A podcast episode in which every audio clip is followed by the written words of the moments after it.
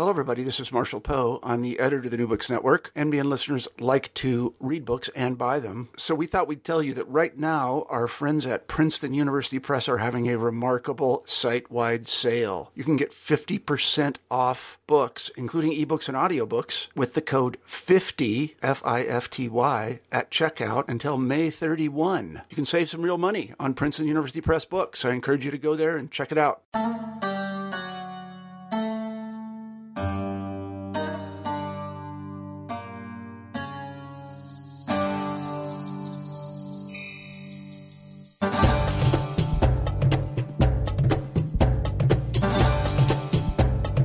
Welcome to another episode of New Books in Islamic Studies. I'm your host, Elliot Bazzano. For every program, we choose a new and exciting book and chat with the author. Today, I have the pleasure of speaking with Hugh Talat Halman, Associate Professor of Religious Studies at Central Michigan University, about his exciting new book, Where the Two Seas Meet, the Quranic story of Al-Khidr and Moses in Sufi commentaries as a model of spiritual guidance, published by Fons Vita in two thousand thirteen. In Where the Two Seas Meet, Halman unpacks one of the most provocative narratives in the Islamic tradition. In the eighteenth chapter of the Qur'an, Surat al-Kahf, the cave, a mysterious figure named Khidr, meaning the green man, guides Moses through a series of seemingly criminal acts. These events turn out to be, rather, tests to try Moses' patience, each with divine purpose and knowledge behind it.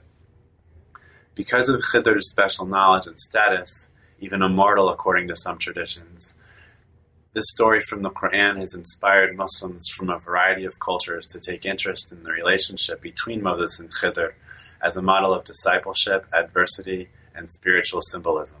In his pioneering book, Halman charts the waters of literature about the story of Khidr and Moses while giving special attention to Sufi commentaries, including those of Ruzbihan Baqli, Al-Qashari, and Al-Qashani.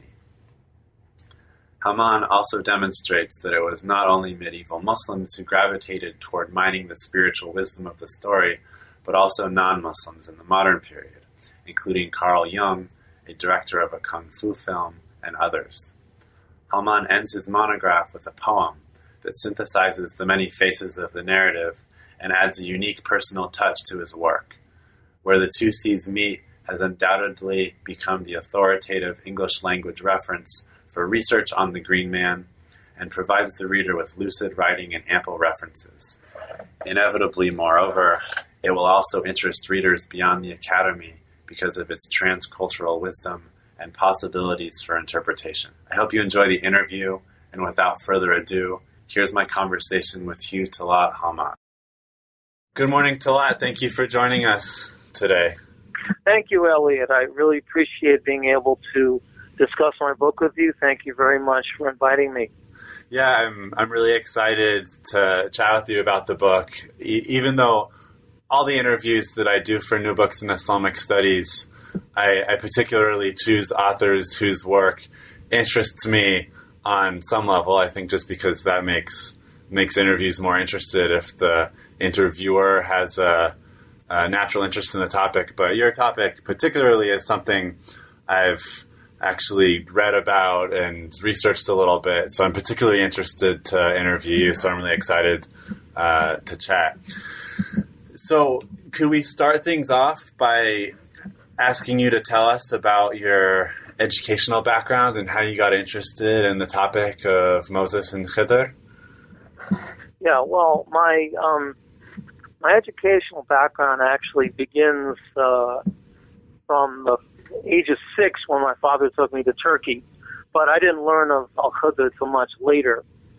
And when I learned about Al-Khidr, I had already gotten a uh, bachelor's in philosophy and had done a thesis on Socrates and Martin Buber.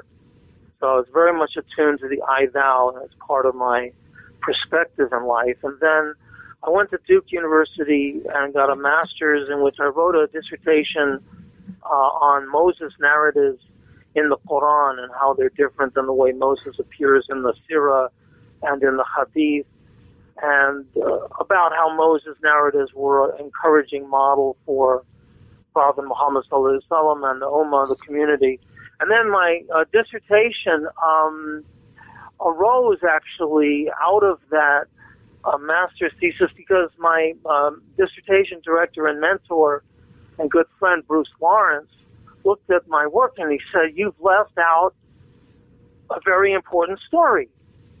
And I said, "Oh yeah, I know. I, I the story of Moses and Khidr." I said, "But it doesn't fit in with the um, the, the biblical comparisons. You know, can't compare it to anything in the Bible." Except that later I found out that Second Kings chapter two has uh, the story of Elijah, and Elisha has some vague uh, references to that. So that became a part of my uh, quest suddenly. Uh, this, this narrative really spoke to me very deeply at that moment that I had to quickly insert it into my master's thesis. And then um, I got uh, very moved by the story when I was uh, you know, post-M A and decided that I wanted to do my dissertation on Al-Khidr because of how valuable I had experienced the story as being, and the rest is a little bit obvious that I did my dissertation on Al-Khidr, uh, and uh, had, as a big part of it, uh, translated with help of friends, of course, of three um, Quran commentaries by medieval Sufi Musafirun, uh, tafsir, inter- interpreters of the Quran. And so um, that's uh, my educational background, really. I um, lived in Indonesia for a year as a Fulbright scholar, and I've been to Turkey five or six times, and I have been to Israel about three times, and I have um, been to the Dome of the Rock and to Mevlana's tomb in Konya. So let me let that suffice. Great, and uh, obviously you you mentioned Rumi and how Khidr appears in different types of popular culture, and we can come back to that topic later in the interview. Oh yeah, but Great. First, do you think could you just, in your own words or whatever way you think is most meaningful and relevant to your book, could you sort of just summarize the Moses and Khidr story that the book is based on? I think that'll help our listeners get a context for what we're talking about. I totally agree with you on that last point. So let me tell the story briefly. Um, this is a story in the eighteenth chapter of the Quran, verses sixty through eighty-two. So it's twenty-three lines long. And Moses is journeying to the place where the two seas meet, and he is with Joshua. And he says, "I'll journey on to find the place where the two seas meet, even if it takes ages." So they go on their journey, and they sit on a rock on the journey. And while they sit on the rock, slip the fish they brought for their meal slips out of the basket and tunnels through the water. And they go on traveling further. Joshua doesn't say anything about it, and Moses didn't see the fish disappear. And then Moses, as they go on their journey in the night, says, "Let's have that fish for our meal." And Joshua suddenly says, "Well, you know, the fish um, disappeared into the water, and uh, none but Satan made me forget to tell you." So he blames Satan. And Moses recognizes that this is the spot to which they have to return. So they return to that place, and they find there uh, what the Quran calls uh, Abdin, uh, Abdin and Abdin, the uh, servant, the exceptional servant among God's servants. And Moses goes to him and asks him permission, requests that he could follow him to learn his guidance, Rushd. And uh, he says to him, I, how could you possibly understand what is beyond your comprehension, and you won't have the patience to bear with what I will do? This word patience will be reused many times in this story. And Moses says, "Yes, I'll be patient, inshallah, I'll be patient." Uh, and Khidr says to him, uh, you, you, it's not possible for you to be patient given what I do. And Moses asks again and assures him he'll be patient. And so finally, Al-Khidr says, well, I'll agree to this if you agree not to talk or raise a question until I indicate that it's time to do so. And Moses agrees. And they go on their journey, and they get in a boat. And the people in the boat uh, know Al-Khidr, and they all, you know, greet each other. And they're journeying down the river in this boat. And suddenly Moses hears this sound, and there's the sound of Al-Khidr gouging holes in the hull of the boat. And so Moses looks at him and says, what are you doing? That's an outrageous thing to do. And Al-Khidr says, remember your promise, I warned you that you would not have the patience to bear with what I will do. And Moses says, please forgive me for forgetting, and don't make my burden worse by reminding me of my faults. They continue further on their journey, and they come upon some children. And Al-Khidr, whose name, incidentally, I should just mention, means the green one or the green man or the green, he kills the boy, probably by twisting his, breaking his neck. And Moses is outraged, and he says, you've done an evil thing. Why would you uh, kill an innocent soul who has done no wrong? And Al-Khidr says, remember your promise? I warned you, you would not have the patience to bear with what I would do. And Moses says, please forgive me for forgetting, and if I speak out again, I will understand if you decide to part company with me.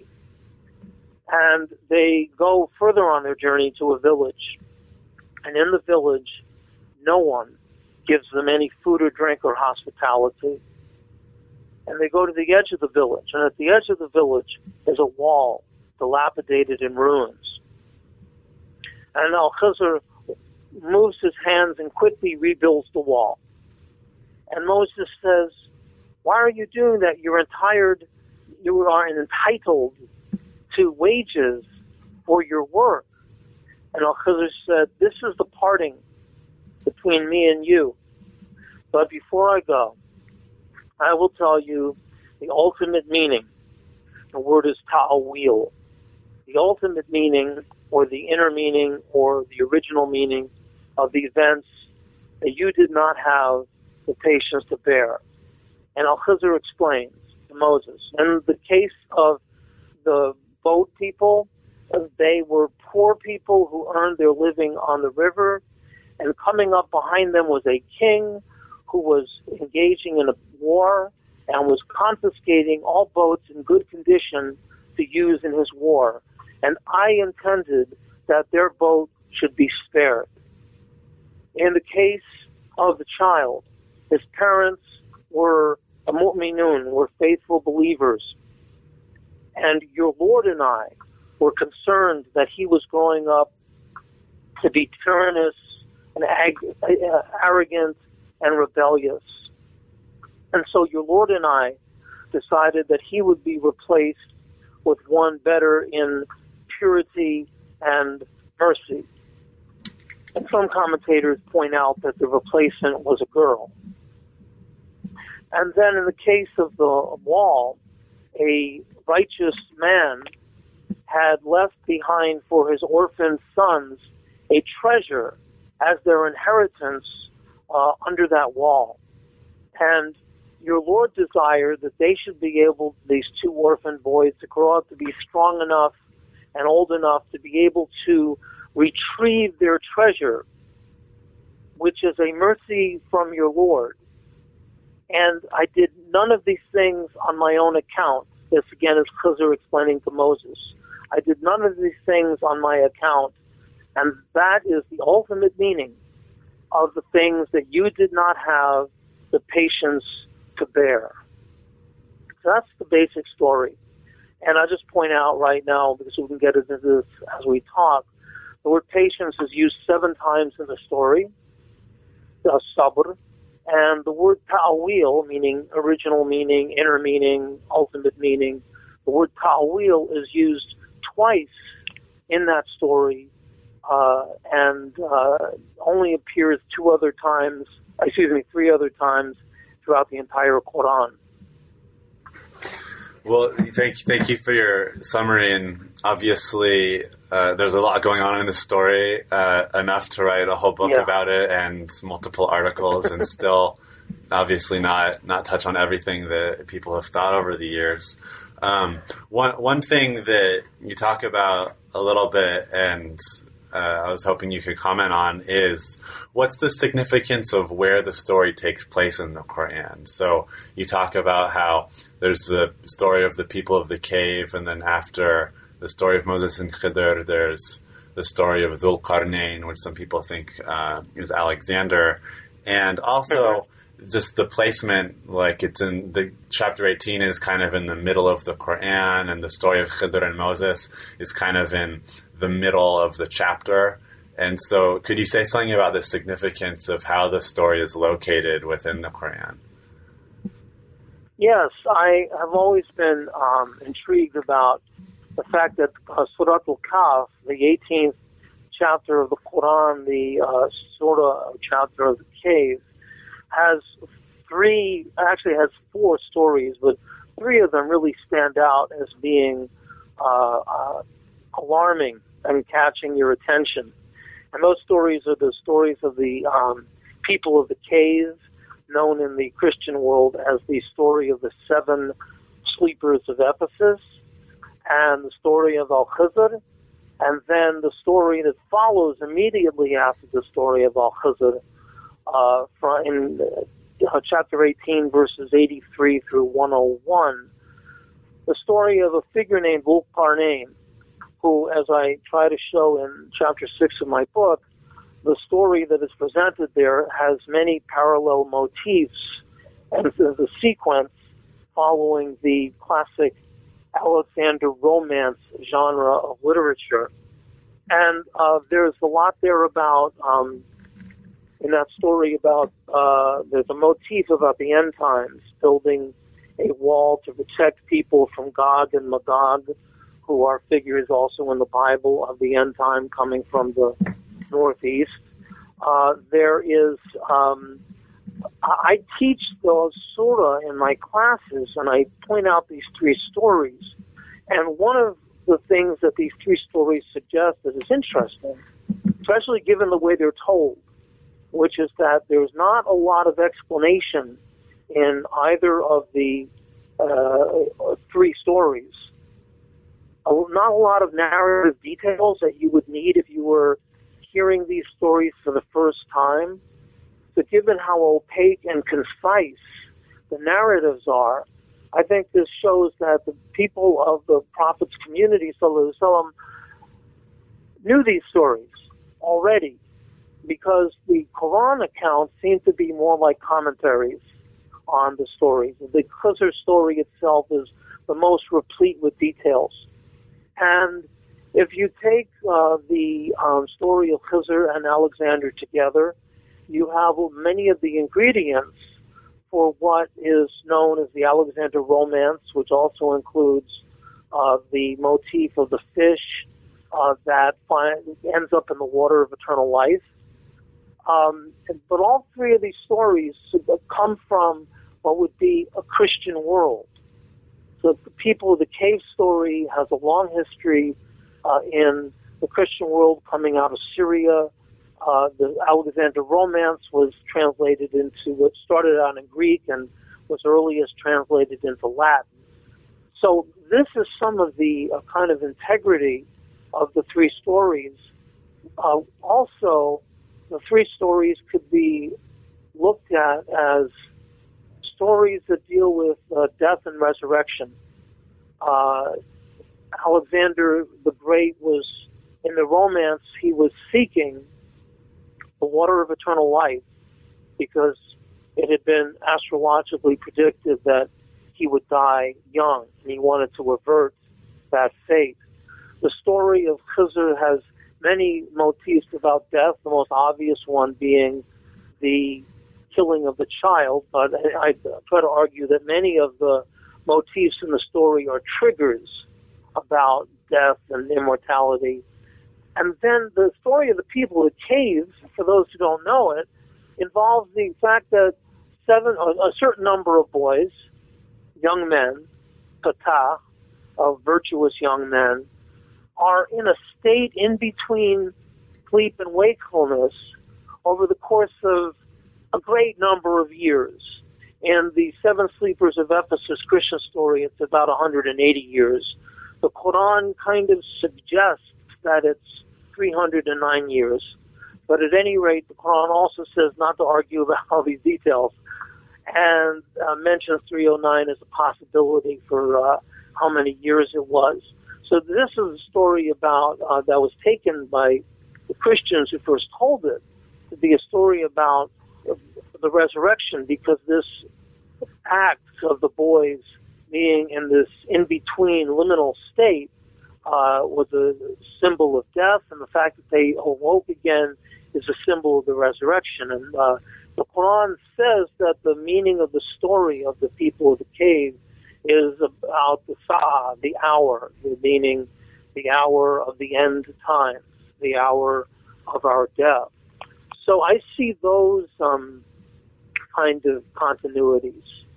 Yeah. So if we could stay on this topic of, of immortality, which you, you talk about a bit about in the book, and focus on this act of Khidr killing the kid. I think people reading the story for the first time might be taken aback by that, and oh, the Quran's so violent, there's this like guy doing criminal acts, but it's somehow okay or something like that. So could you talk about how various uh, interpreters have understood that, and maybe how it, it questions the idea of reading the Quran literally, which, you know, obviously, as far as I know, there's no widespread movement of people killing little kids based on the Khidr story. So obviously, right, people have come up with a a way to read it over the years that doesn't inspire violence.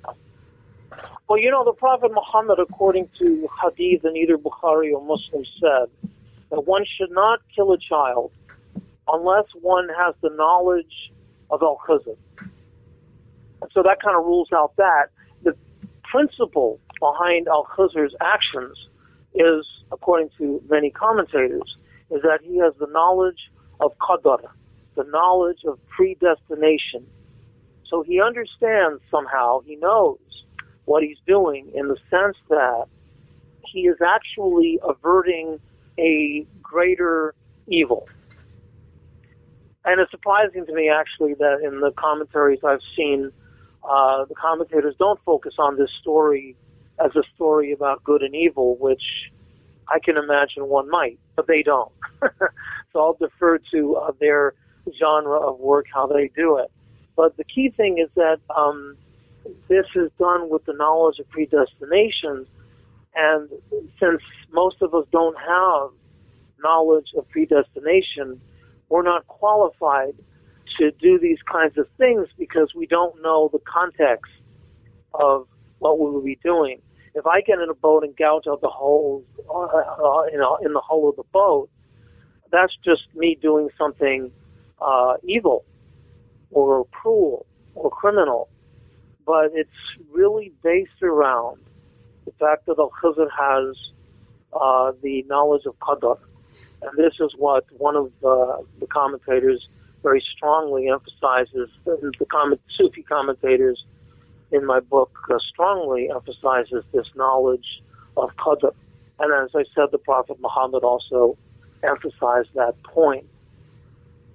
So so on the topic of, of Muhammad, so the ways we know about the story, like you were saying, is maybe there are oral, tra- oral traditions that the story itself hints at, and there's things that the commentators came up with which aren't necessarily the same things you would come up with, for example, like good and evil. But you've also mentioned that we know that the man's name in the story is Khidr, but we don't know that from the story itself. So could you say a little bit more about what else we know about the story from the Hadith literature? Yes, the Hadith have uh, quite extensive uh, commentary on the story. Uh, the first order of business of which is to establish that Moses is the Moses of the children of Israel, the same Moses who received the Torah. Uh, from the Hadith, we also uh, understand that Moses already had the Torah. Some things we get from the Hadith is why Moses was in the first place even searching for where the two seas meet. Because in the Hadith, the story starts earlier with the idea that Moses had been teaching the children of Israel. And one of the listeners came forward and asked Moses, "Are you the wisest man on earth?" And Moses said, "Yes." And he didn't say, "Inshallah." He just said, "Yes, I am." And at that moment, God performed an act of wahi, of uh, inner revelation to Moses, and said to him, "There is one wiser than you. You must go seek him." And Moses asked, "Well, where will I find him?" And Al-Khidr, excuse me, um, God says to Moses, "You'll find him at the place where the two seas meet." Moses says, "How will I find that?" And God says, "Because you'll take your fish with you as a meal, and the place where you lose your fish will be the place that you have to trace back to to find uh, Al-Khidr." Now, a very important part of the Hadith transmission about this story is also the very name, Al-Khidr, which in more classical Arabic of the Hadith is pronounced Al-Qadr and voweled differently, so it's spelled K H A D I R rather than the common K H I D R or K H I Z R. And so the companions of the Prophet Muhammad are narrated in the Hadith and asking Muhammad, Prophet Muhammad, how is the man in the story who is the companion to Moses, Sahib Musa, companion to Moses? And the Prophet Muhammad says his name is Al-Khidr or Al-Khadr. And of course, the, his listeners knew that this meant the green one.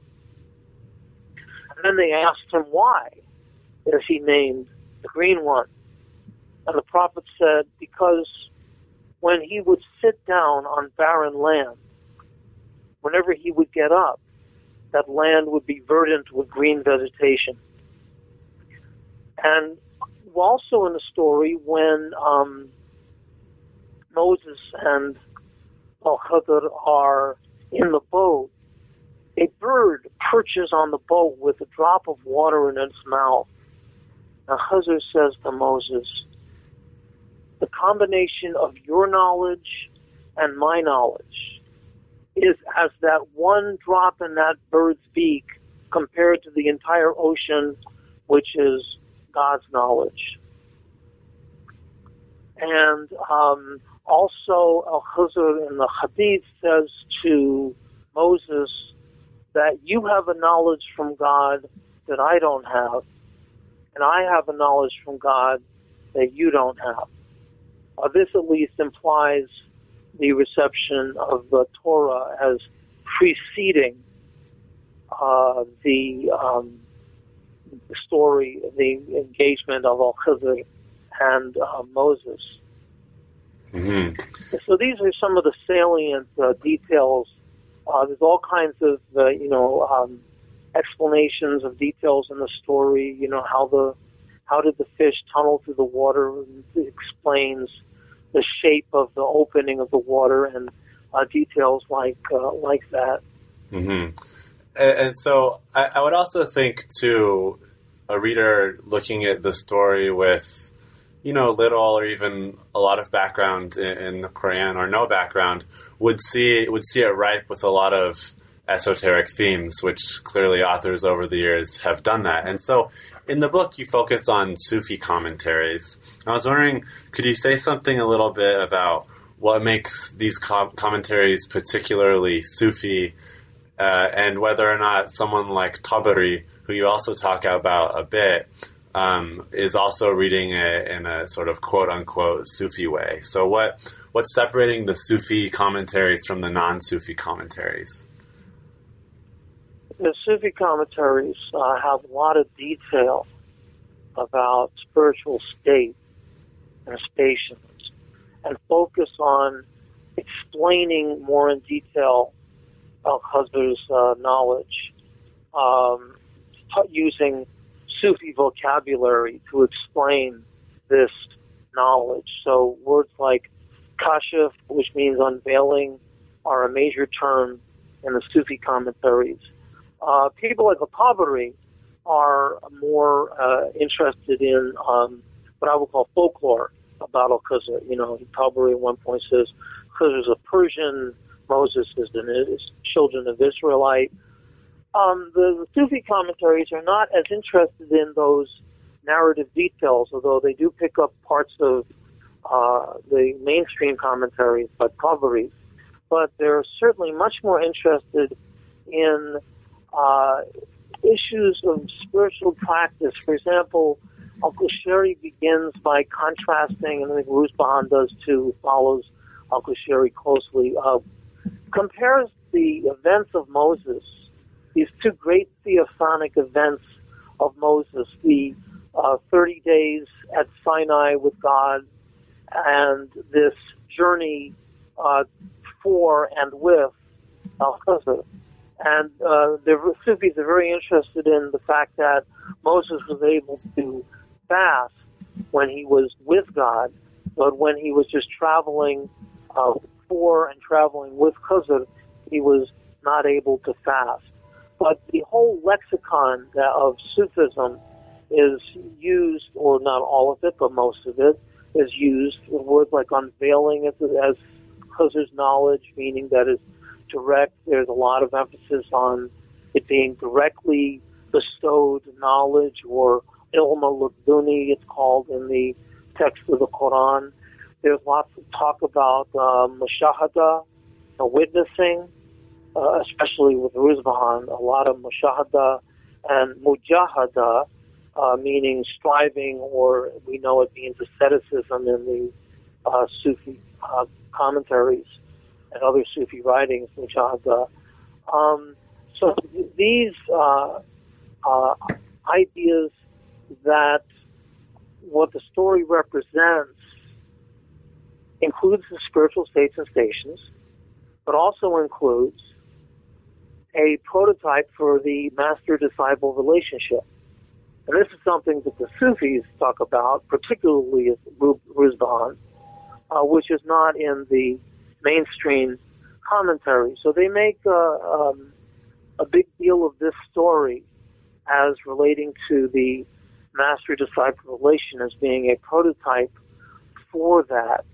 And so these are some of the basic ways that these commentaries are Sufi, except one more a point about Sufi commentary. In the third commentary I use, Al-Qashani, we have more of an interiorization of the story. So the story is something that's happening within the human soul. So Khidr is the Aql al-Qudsi, the sacred intellect, and Moses is the Nefs, and, or the Qalb and the Nefs. And the acts in the story, like the breaking of the bow and the slaying of the child, are allegorically represented as being the destruction of the nefs al-amara, the domineering nefs, the egotistical nefs, the commanding nefs, and that the building of the wall represents the fourth level of the soul in the basic Sufi model, of nafs al-mutma'inna, the soul of serenity or tranquility. Uh, and so this uh, story in the hands of Al-Qashani uh, becomes an allegory for the soul and the work on the soul, the mujahada on the soul. And uh, so this is another uh, way that Sufi commentaries are, um, what, what the interests of the Sufi commentaries are compared you, to mainstream commentaries. Are there are there ways in which you think the Sufi commentaries are subversive, either in the ones, the medieval ones during the time the they they arose, or or today? Which relates to something else I want to ask you about is do you do you have conversations with with people, you know, of, of diff, different backgrounds who who might wonder, like, oh, you're reading these Sufi commentaries, like, you know, those are those are just made-up stories following their whims or something like that, which is, of course, tied to a bigger polemic in Islamic intellectual history, but so just to just to be concise, maybe it's their whims. What's that? Maybe it's their whims. Uh-huh. But I take the word whim when I say it very seriously, um, as there can be, you know, there can be an inspired whim. But what the Sufi commentaries, commentators say about their Sufi tafsirs or Sufi commentaries is that they're finding reflected in the Qur'an knowledge that they've achieved through mystical work and, myst- and meditation and uh, Sufi training. So that this is not uh, tafsir dira'i, uh, this is not commentary merely from opinion. This is commentary based on deep, hard-earned, and well-graced knowledge of mystical states. And they don't do anything subversive with the story. Well, I meant, I meant subversive in terms of how uh, their interpretations are received. Um, but, yeah, you don't... I don't... I don't think the story... I, I think, and I've had the experience of uh, the core story itself, uh, seems a little bit subversive. Mm-hmm. And that's why it's a good thing that we have a context in which the Prophet said you're not supposed to do these kinds of things unless you have the knowledge of Khazarhat. Uh, and uh, it occurs to me one day that uh, Khazar, being an immortal, must have a lot of life experience. Mm-hmm. A lot. um, so I guess I was kind of surprised at how uh, restrained the Sufi commentaries were. Uh-huh. Uh, but nobody ever seems to go out on a limb, except maybe Ruzbihan. Okay, so Ruzbihan mentions halaj in the midst of this, and Ruzbihan talks about Ain al-Jam, uh, the essential union. Okay, now this is really pushing the envelope, which is something Ruzbihan is kind of famous for doing. He's uh, famous for um, Shafiat, the ecstatic utterances. And fortunately, his diaries are um, available through Carl Ernst's um, publication of them. And Carl Ernst was uh, a one of my guides in doing this book. In fact, it was Carl Ernst who had suggested to me to um, translate Sufi commentaries on Khidr. And so that gave me some basis to really work with in the beginning and to complete the book with. Um, But I don't find um, the commentaries subversive. I find them quite restrained, except for this Ain al-Jam part of Ruzbihan's, because the Ain al-Jam idea suggests that there's some kind of unity between the self and God. Mm-hmm. That some people would consider, uh, if not subversive, then perhaps verging on the heretical. Uh-huh. Sure. And the Ruzbihan is very bold and explicit in describing his multiple visions that he experienced over his life. And he saw all the prophets, and he saw many angels. Uh, there is one story that I mention in the book that um, he uh, Al-Khidr bought him, uh, brought him an apple uh, and said, "This is the apple of Gnosis." And Ruzbihan ate some of it and stopped, and Al-Khidr said, "Please continue and finish eating the apple of Gnosis." So uh, as far as subversive goes, it's uh, just the Ain al-Jam part, of, uh, which comes at the end of Ruzbihan's commentary on the story. Uh-huh. And so this theme about immortality, I'd never thought about it quite that way before, that if you're immortal, you're going to have a lot of life experience. I think that's that's very that's a very well taken point. Um, so on, on this notion of immortality, it's it's been a theme over the years in Sufi literature, as you talk about in your book, for people to have visions of, or real life encounters, depending on how you, you look at it and they write about it, of of Khidr. So could you could you say something about this? What the importance of actually interacting with Khidr in the lives of Sufis or Sufi saints has been, and and then the follow up to that is, are are these stories didactic, do you think, or are these are these real visions and real encounters that people at least believe that they have had? Well, I think first of all that we have to think that if people see Al-Khidr, based on my limited knowledge, as one who has never physically seen Al-Khidr, that if people do see Al-Khidr, they're seeing him with the eyes of the heart. And I'm basically ad- adapting this idea from Shia literature, where Ali said, I can't worship a God that I cannot see. And somebody asked him how that could be. And he says, I don't mean with the physical eyes, I mean with the eyes of the heart. Hmm. So I, I would have to guess that if a person sees Al-Khidr, it's through the eyes of the heart. Now, as you know, I collected all these uh, pieces of hagiography from the different Sufi saint stories uh, where I found meetings with Al-Khidr. And to my great surprise, one of the themes that uh, comes up a number of times is that um, one should continue to follow one's own sheikh. And so uh, this happens uh, to a number of the saints. There's a great story about Rumi is teaching and someone is sitting in the back going, yes, that's right, and he's teaching on the story. Because of, and so this man in the back saying, yes, that's right, yes, that's right. And some of the disciples realize it might be Khidr himself, so they grab his cloak. And Al-Khidr says, you should follow Jalaluddin. So Khidr never seems to appropriate uh, authority over and against that of the Sufi teachers.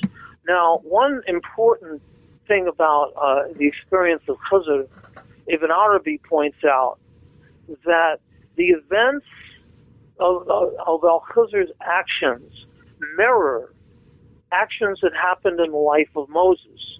So we have the boats part of the story, and we know that um, Moses was put into a basket uh, in, bull, in the bulrushes of the river and floated down in an insecure situation in the basket.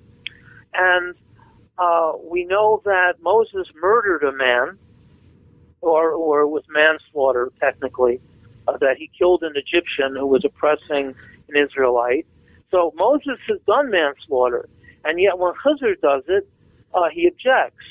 Uh, and also, um, in the case of the wall, we have the parallel of the building of uh, the buildings for the Pharaoh that happened in Moses' life. Ibn Arabi wants to think that these are um, reflections of Moses' life, which is an interesting possibility. Um, so seeing Khidr would have the effect of, uh, in addition to being a miraculous experience, for example, when Ibn Arabi saw Khidr at one point, Khidr was praying on a sajda, a, a prayer rug, um, was praying uh, seven cubits in the air. And in a rare story where Al-Khidr is appearing to uh, more than one person at a time, uh, after Al-Khidr finishes his prayer, both the uh, uh, fard and the nawafil, the necessary and the uh, extraneous prayers, uh, Al-Khidr says to Ibn Arabi, um, I only did this, meaning the feat of praying seven cubits high, says I only did that for this unbeliever. So there's, in that itself, you asked about didactics, so that itself is a very didactic Khidr story. Mm-hmm. In many stories, Khidr gives saints a prayer to use, especially prominent story of Nizam ad-Din Aliyah, uh, who receives a form of prayer called the Ten Sets of Seven uh, from Khidr, which involves a combination of different chapters of the Qur'an that are done in many, many, many uh, cycles of prayer. Um, and Uh, ten cycles of prayer. Um, so, this is the story of Khidr didactic outside of the realm of miracles and miraculous events, Uh, I think it's very didactic. Uh, I personally, when I encountered the story, found it to be very helpful in the understanding of what we call in the West a theodicy, God's justice.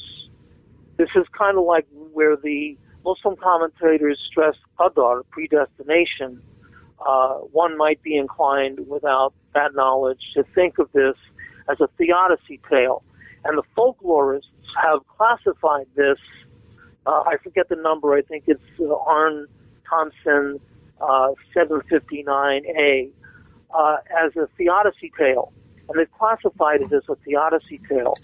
So I think the tale is extremely didactic as a theodicy tale, giving the message that beneath the hardships and the evils of life, there is a hidden treasure buried under one's wall that one can retrieve, and that the events that one experiences are the events of the best of possible worlds, are better events than otherwise uh, could turn out.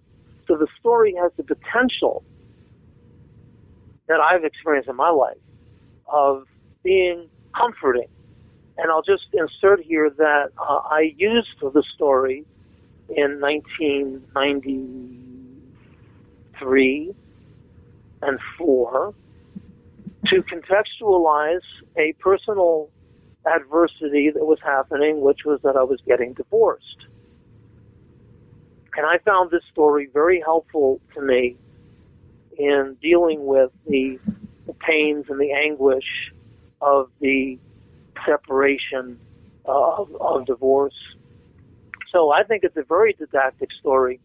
And I think that the appearance of Khidr is extremely important because we don't know what God looks like, except that the Quran and the Bible tell us that God has eyes and hands and feet and, and such, and sits on a throne. And and the, the issue here is that according to the cognitive science of religion, which is an emerging field in religious studies, according to that discipline, human beings are naturally prone to conceive of God or gods in human form. That's sort of boiling down a lot of people's work to say that we are prone to see God in human form. Mm-hmm. And what Al-Khidr's appearances offer, in the sense that Carl Jung interpreted them, for example, where he called Khidr the human personification of Allah. And Carl Jung actually wrote a lot about Al-Khidr. So the figures like Al-Khidr and Elijah are helpful in, in giving some presence to God by putting God in, by deputizing someone in human form. Sure, and it seems that would relate to this, this statement of of Ali that you're you're mentioning as well. What exactly does it mean to see God? And of course, that's its own argument, right? With people interpreting the Quran, is does God really have eyes, or is it metaphorical? And people have all sorts of different yeah, Bill a case. Yeah, and so you mentioned Carl Jung, and so I'm I'm guessing a lot of a lot of people might be surprised that what what was Carl Jung doing reading about Khidr. But you also talk a bit in the book that this isn't just a story that's been relevant in in Muslim cultures, from scholarly literature to popular um, culture, but, you know, so-called Westerners have been really interested in Khidr too, and you mentioned Voltaire and Jung and some Christian saints. So could you say a little Voltaire? bit? So could you say a little bit more about how uh, Khidr has been understood outside of Muslim culture? Yeah, first of all, I'd like to comment that I see in my bibliography that I found five different sources where Carl Jung mentions Al-Khidr. And he has a single essay devoted to Surat al-Kahf, the eighteenth chapter of the Quran, and he talks about Al-Khidr there, um, as well as in other places. And there is a, a young scholar, uh, Battier, I think his name is, let me see, um, Battier, Nicholas Battier, has written an entire chapter in a book called Khidr and the Opus of Jung. So let's back up a bit before we return to Carl Jung, and let's see who are some of the earliest people to refer to Al-Khidr in the West. Probably the earliest is Goethe, who wrote a divan, a, uh, a book of poetry modeled after the divan of Hafez, uh, the great Persian fourteenth century poet who received the gift of poetry from Al-Khidr. Uh, he, he worked for it in a forty day and night vigil, staying awake, and he understood by being at Baba Kuhi's shrine in the area of, of Piri Sabz, the green master, who was actually a woman, that doing an, this uh, uh, khulwa there, after uh, forty days and forty nights, Khidr came and gave Hafez the gift of poetry. Um, so Goethe had read Hafez, was very inspired by him, and Goethe um, uh, did this uh, imitation of Hafez, and in the opening of the verse, he talks about the uh, the troubles of Western Europe, and he says that, and the decay of Western Europe, and he says that we should look toward the east for Khidr's spring, you know, meaning water. And so this is one of the first uh, uh, allusions to Khidr that I could find in any uh, Western s- sources. Um, there's Vol- Vol- the case of Voltaire is interesting because I mention a story in Candide where Voltaire tells a story about a dervish, and the story has a lot of a theodicy kind of meaning, and also uh, the dervish refuses to engage in philosophical speculation with um, uh, Pangloss, the seeker of uh, knowledge in the story. But in, a, in another book of his called Zadid, in the second to last chapter, he has a story about the um, about a hermit who uh, kills uh, the uh, a young boy, and uh, the, um, the protagonist of the story objects to this and calls it evil, and uh, he says to him, the hermit says to him, "You must have patience." So these these are two stories from Voltaire that would seem to have some kind of resonance with with uh, the Khidr story, if not that they uh, are directly inspired. That the way it's narrated in, in Zadok, uh, it parallels the literal language of the story of Al-Khidr.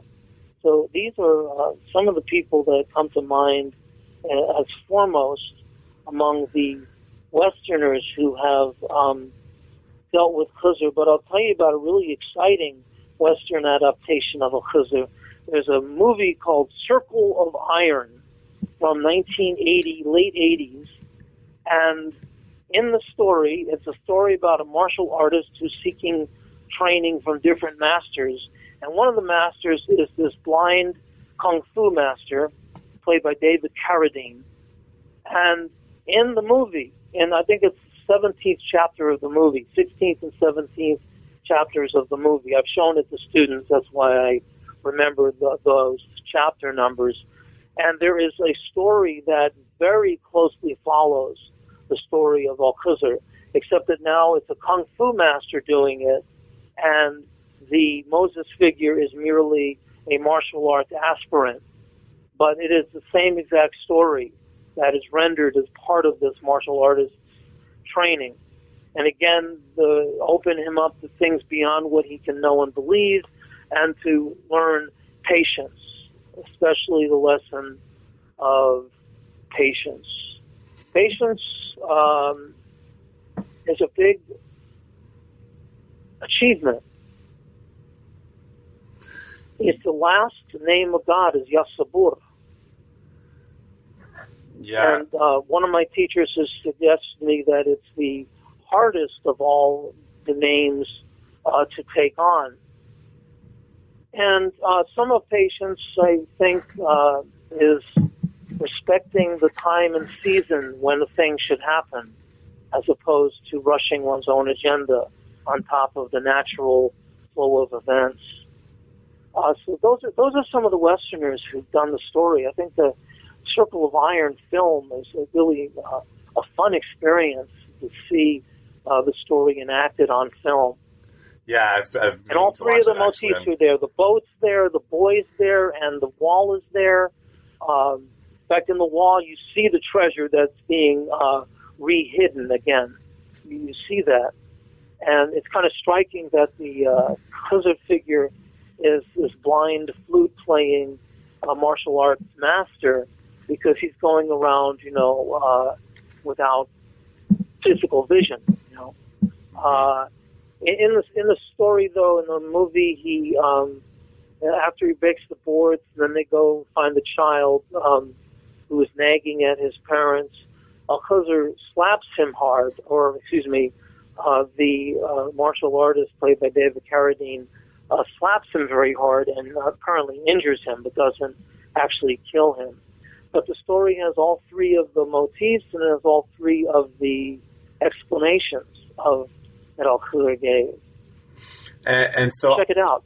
Yeah, no, I've actually I've meant to. I've heard about it before, but it's good that you're reminding us. Um, so me and, and the listeners, so we can lots of people can can see this film. And so I think another thing that stands out about your book, which you've been, which has been the subtext of a lot of what you've been saying, is, I think very clearly this book uh, is appealing to a lot of different audiences, because Khidr's, that's just uh, sort of how he's worked over the years. He's been a figure in Quran commentaries, but also in popular um, quote-unquote folklore, and then, you know, kung fu movies even. And so speaking of like so-called Western Um, interest in the stories, as as someone writing in English, you you end the book in, I would say, a unique way in terms of how academics uh, approach their scholarship, and you end the book in a poem.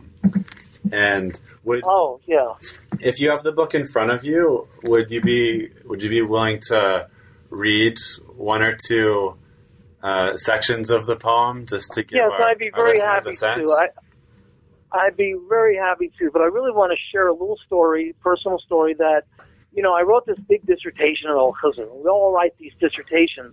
And one day I asked myself, well, what good is this? You know, who's being helped by it? Who can understand? So I gave a copy of it to my fifteen-year-old son, and I said, all you need to read is these two pages here, you know, the story of Al-Khidr. And I said to him, because he was into hip-hop and rap, I said, could you do me a rap version of the story of Al-Khidr?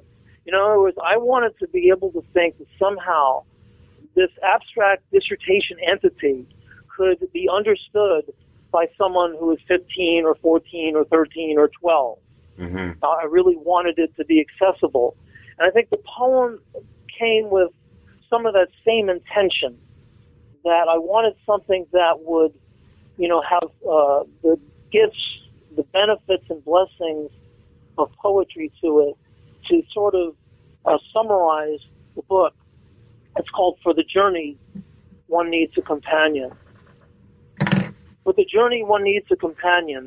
The journey not shared is abandoned, and the one who would go goes at random, unless patience is practiced in tandem with a guide of the heart, who with passion advances the soul of the seeker with rations of insight into the heart's true intentions.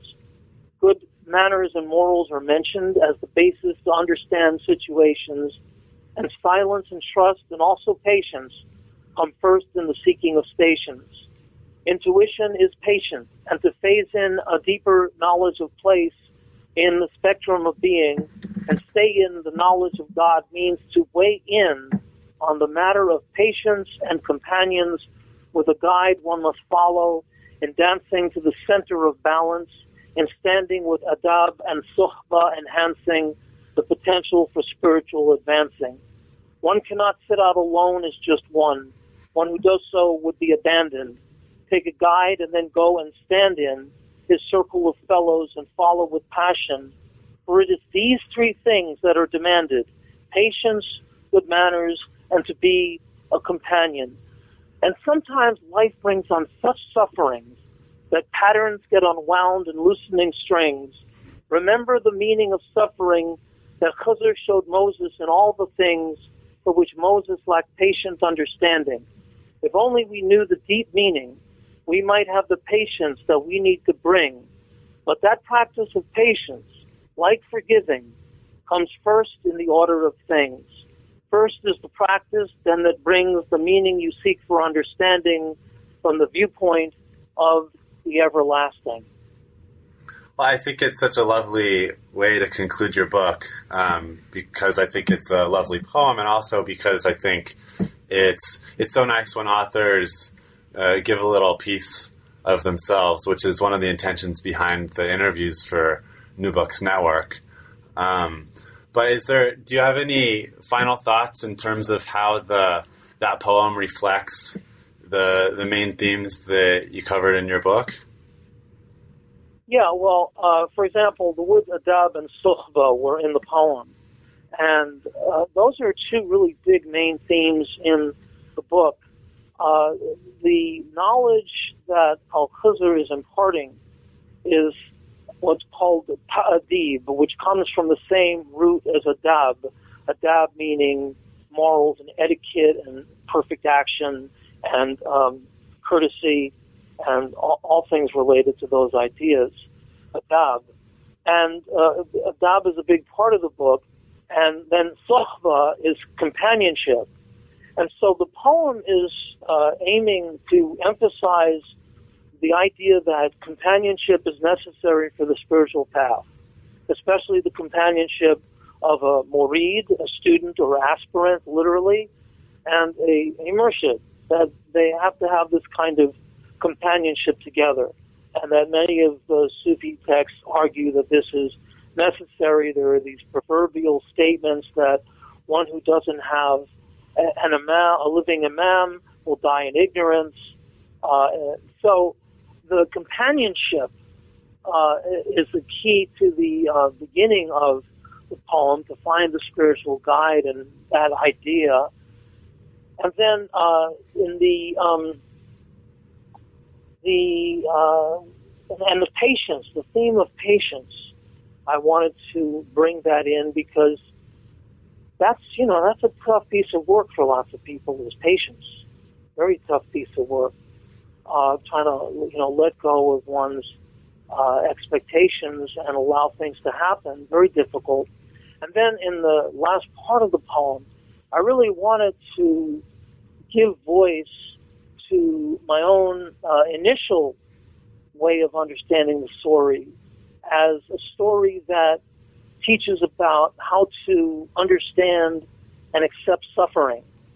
And one of my big surprises with the tafsirs is that they didn't talk about, even even Tabari didn't talk about the story as one about suffering, did not talk about the story as about evil, uh, did not talk about the story as being a theodicy, but rather uh, a story based on the knowledge of predestination. So I wanted to bring, give voice to the idea that the story does have the potential to help people with their suffering. And um, so that's some of the mo- impetus uh, for which I included that particular um, poem.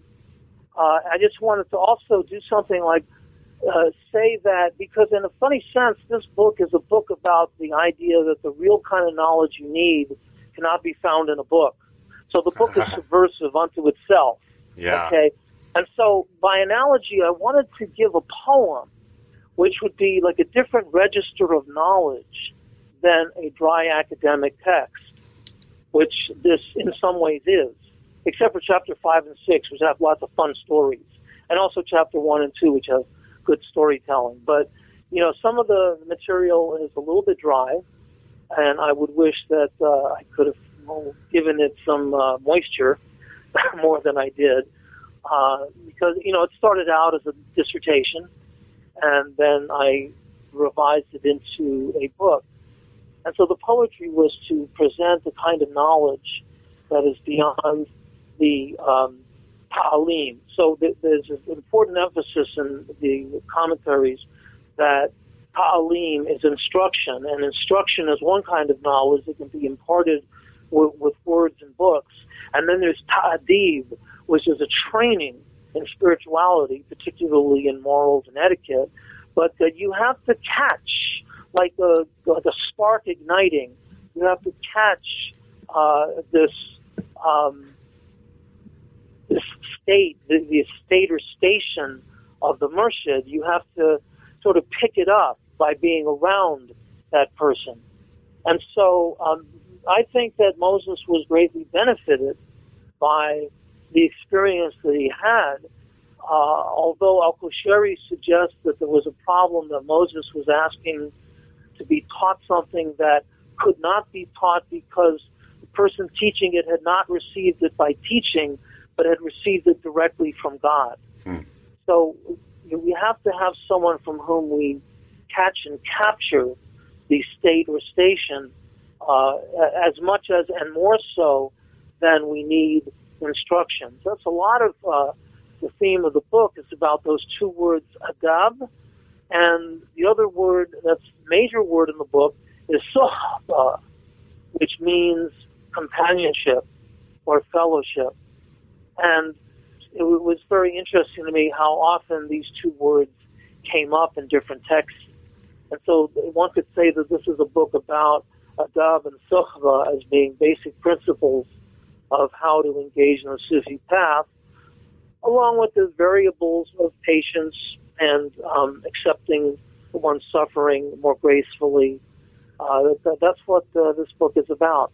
Well, and I, I think it's it's very timely too, given the way technology has affected people's relationships, and so the Sufi idea of, you know, there being something more to interactions than just the sort of book knowledge that you can exchange. And so, you know, perhaps that's one of the reasons the the tale has remained so so relevant across the ages. Um, so I know I've taken up a bit of your, your time, Talat. Before we we go, could you tell us a little bit about current projects you're working on or ideas you have in the coming years? Yeah. Um Let's see. I'm working right now actively on three projects, and I have a fourth one kind of tucked in the back. So I'll do it David Letterman style. uh, the fourth one tucked in the back is a project to look at uh, marginal uh, semi-Islamic messiahs. So I have um, identified as three people I want to study, or at least two of these people. Uh, the, in the Baha'i faith, a figure called the Bab, who was uh, thought to be the twelfth Imam, returned and had that authority. Uh, the other two figures are Mirza Ghulam Ahmed from the Ahmadiyya, who considered himself Sahib al-Zaman, the master of the age. And the third figure is Meher Baba, who also called himself Sahib al-Zaman, the master of the age.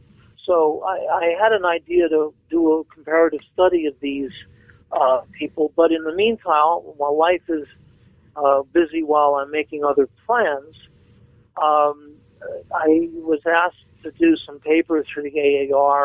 Uh, one, in one case, in the other case, I wondered what could I do for the A A R, and I got two papers accepted this year, so I'm working on uh, these two projects right now.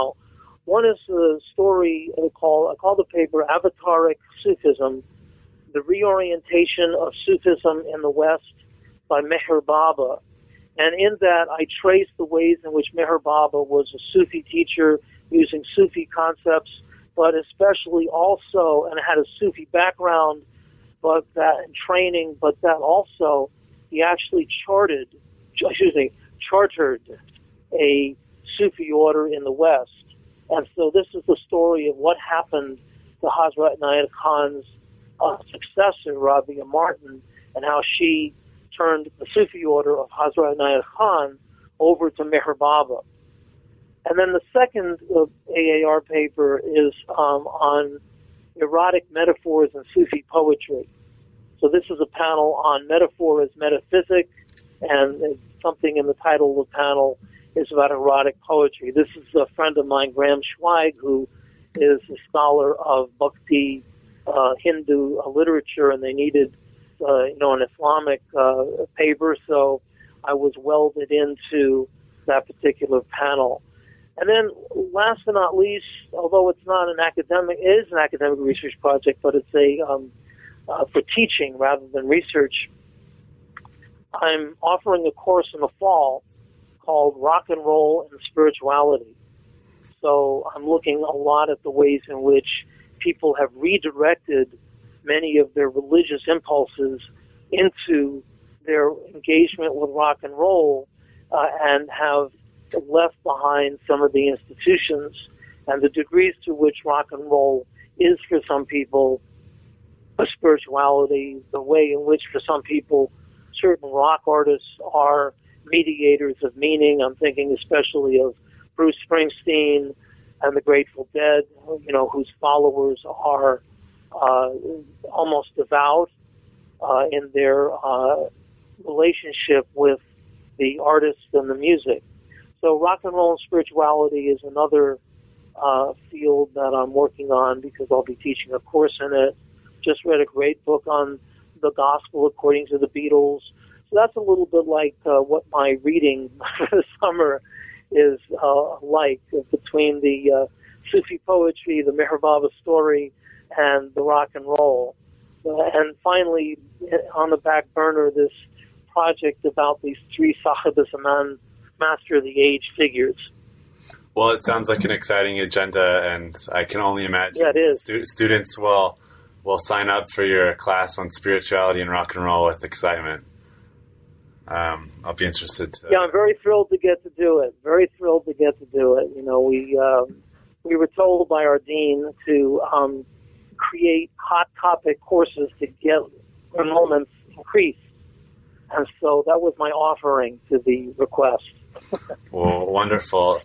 Well, thank thank you so much again for joining us today, Talat, and doing this interview. It's been a real pleasure to chat with you and to hear about the book straight from the source. Thanks, Elliot. I really enjoyed talking with you, too. Thank you for your wonderful questions, and thank you for this opportunity to share the story of Al-Khidr with uh, other people.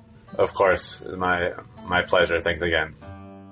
That was my conversation with Hugh Talat Halman, Associate Professor of Religious Studies at Central Michigan University, about his exciting new book, Where the Two Seas Meet, the Quranic story of Al-Khidr and Moses in Sufi commentaries as a model of spiritual guidance, published by Fons Vita, two thousand thirteen. Thanks for listening.